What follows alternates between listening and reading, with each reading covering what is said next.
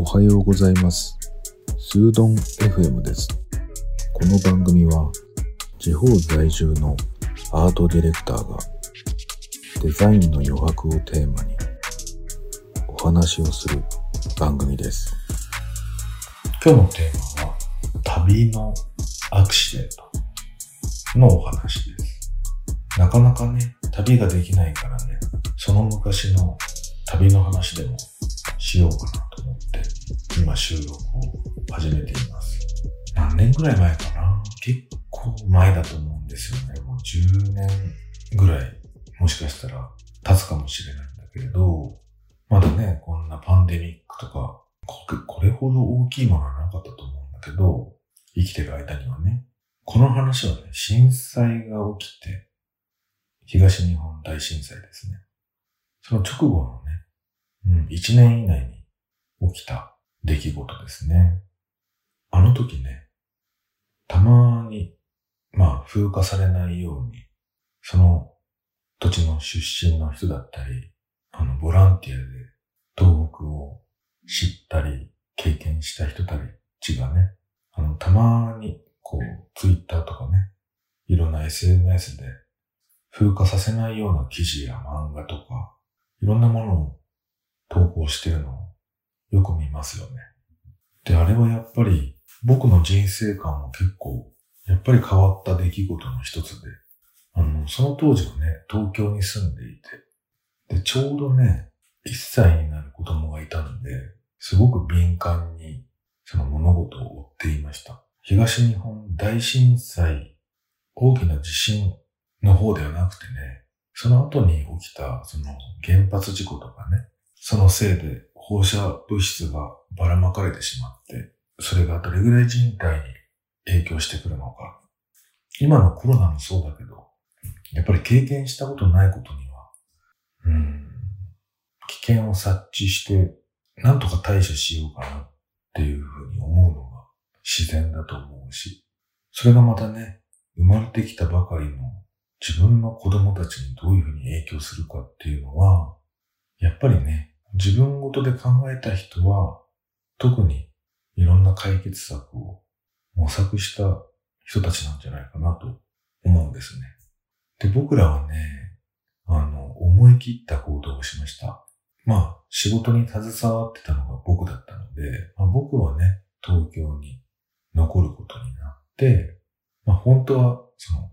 気持ち的にはね、すぐに東京を離れたかったんだけれども、なかなかそういう事態に整理ができなくて、まあ会社のこと、仕事のことですよね。ほとんどのことはね。投げ出せるぐらいのね、足かせだったらよかったんだけど、そうもいかない環境だったので、あの、ある程度残ることにしたんですね。で、ただ、子供のことを第一に考えて、えー奥さんと子供は疎開をすると。こういう家族会議の結果になったんですね。それでね、まあ、点々といろんなところに疎開しに行くわけなんですけれども、最終的にね、カナダに行ったんですね。カナダ。海外ですね。で、その、自分の奥さんと子供がカナダの方に疎開するご縁があって、で、そのカナダに行ってる時にね、じゃあ、あの、結構まとまった休みをもらえたので、2週間ぐらいかな。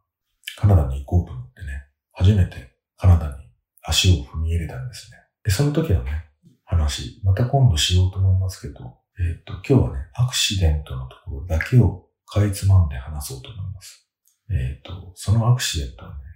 帰りに起こりました。えっ、と、冬休みのね、シーズンだったんですね、日本が。なので、えっ、と、年を分けてね、まあこれから新年を迎えて動き出します。年始の、本当に1日目にね、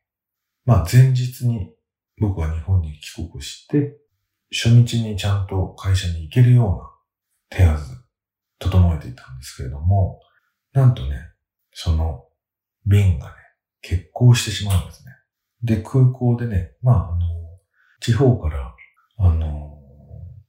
シカゴのね、大きな空港にね、乗り継ぐんですけど、そのシカゴ空港に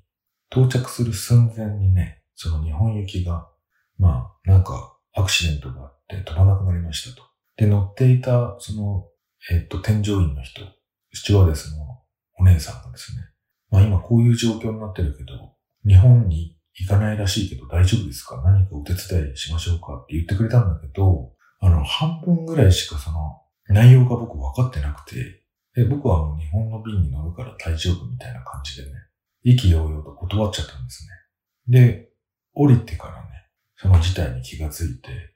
なんということだと思ってね。で、僕は英語全然できないんで、すぐさまね、その時 iPhone4 ですよ。まだね。iPhone4 持っていた端末は。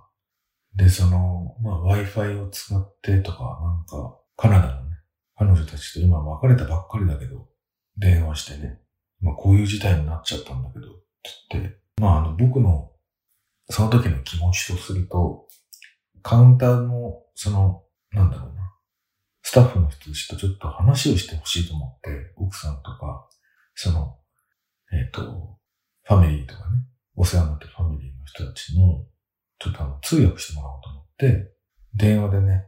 やろうと思ったんだけど、なんと奥さんはですね、なんかこっちの焦りとは全く別にね、あの、子供に変われるなんて言ってね、で、最終的にはすぐ切っちゃうんですよね。で、まあ後から聞いたら、そんなのもうこっちじゃ何にもできないからっていう感じでね、あの、なんとかしろと。そういうことだったみたいで、でも僕はもうパニックで、えっと、電話をまあ切られちゃったしどうしようかなってうろうろしてね。で、またカウンターに行って、まあなんとか、拙い英語でね、I have to go to Japan とかなんとか言ってたと思いますね。あの、help, help me とか言ってね。そしたらね、同じように、その、日本の飛行機に乗るはずだった人が今度どんどん現れてくるんですね、その場に。もっと大きなツアーを組んでた人たちとかね。で、その人たちも結局帰れないってことでね、ジタバタしだすんですね。で、ほとんどの人はね、あの、また明日このカウンターに来てくださいっていう言葉を言われて、その場を離れていくんですよね。ほとんどですね。100人ぐらい多分日本人いたけど、残ったのは僕と、えっ、ー、と、数人ですね。でね、あの、まあ、僕はね、その、じゃあホテル用意するから言われたんだけど、なんかチケットみたいなのもらってね、その、たかがタクシーに乗ってそのホテルに行くっていうね、シカゴ空港から。それさえもハードルが高くて嫌だったんですよね。だから、もうその場に立ち尽くすしかなくて、あの、もうその時はね、髭ボーボーだったんですよ。もう多分、あの、着てるものは綺麗だから、なんとか判別ついたと思うけど、あの、ちょっと間違うと不老者に見えるんじゃないかなっていうぐらいの髭の伸び方だったんですね。それでね、その場にいたらね、その残ってる人の中にね、すごくもう旅を、すごいこなれた、こなれた人っていうのかな。何人かいて。で、この事態になってることに、もういち早くはこう、察知してね、あの、もう乗り継ぎの手配してる人が一人いたんですよね。で、その人はね、もう僕らには何の声もかけることなくね、ささっと自分だけ行ってしまって、で、なんかダラス空港に行ってくださいみたいな。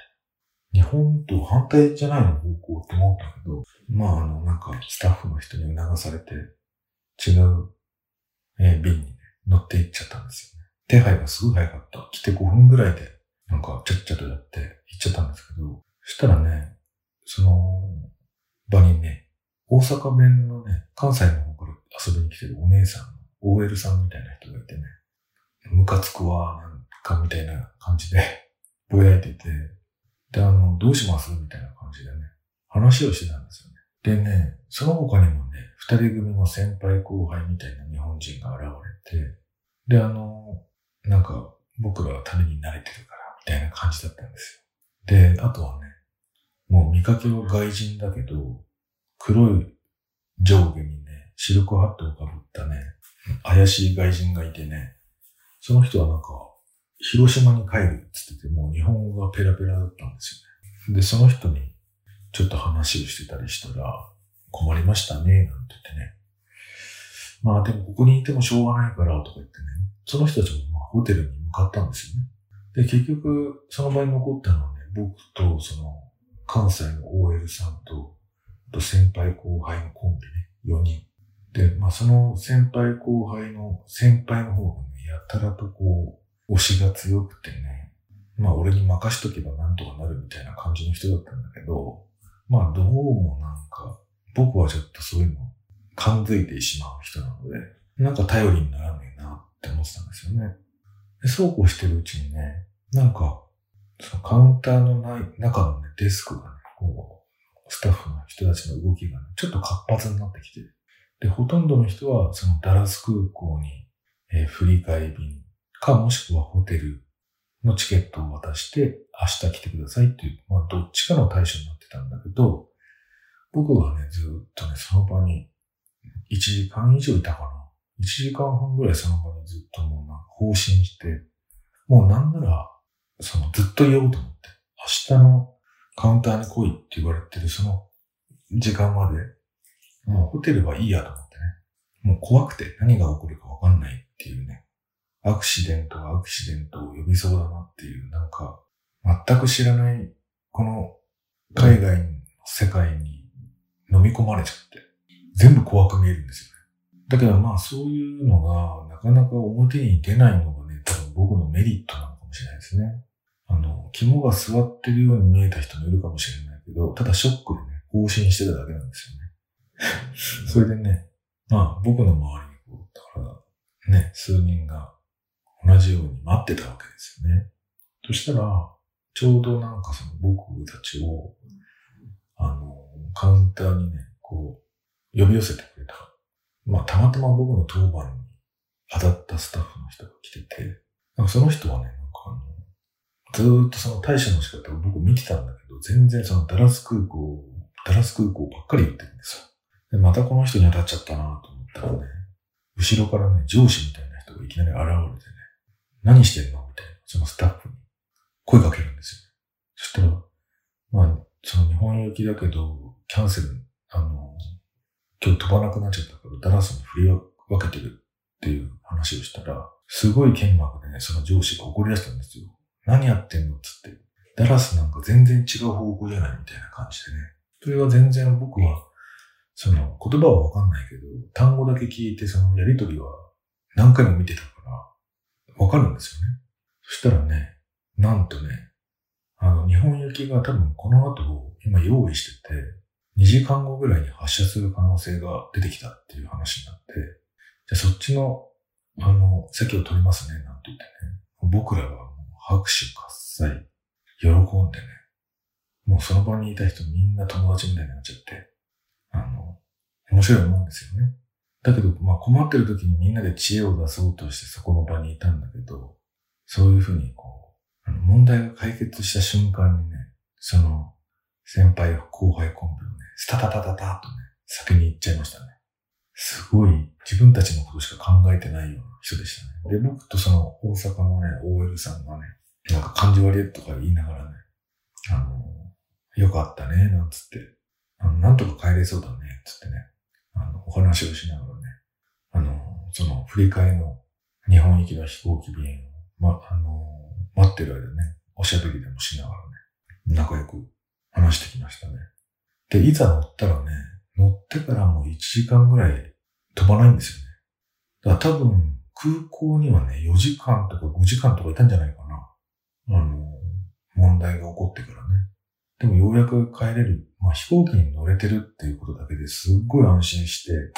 あの、しかもね、全然乗ってないんですよ。あの、待ってればみんなよかったのにって思うぐらい人がいたのにね、みんなホテルに行ったり、その違う便に振り替えられちゃってるからね。だからその、えっ、ー、と、乗ったのはね、大韓エアーですよね。あの、コリアンエアーっていうの？大韓航空に向かう便で、確かね、まあ韓国を経由して日本に帰ってくると。で、その大阪のね、関西組の人たちっていうのは、やっぱり、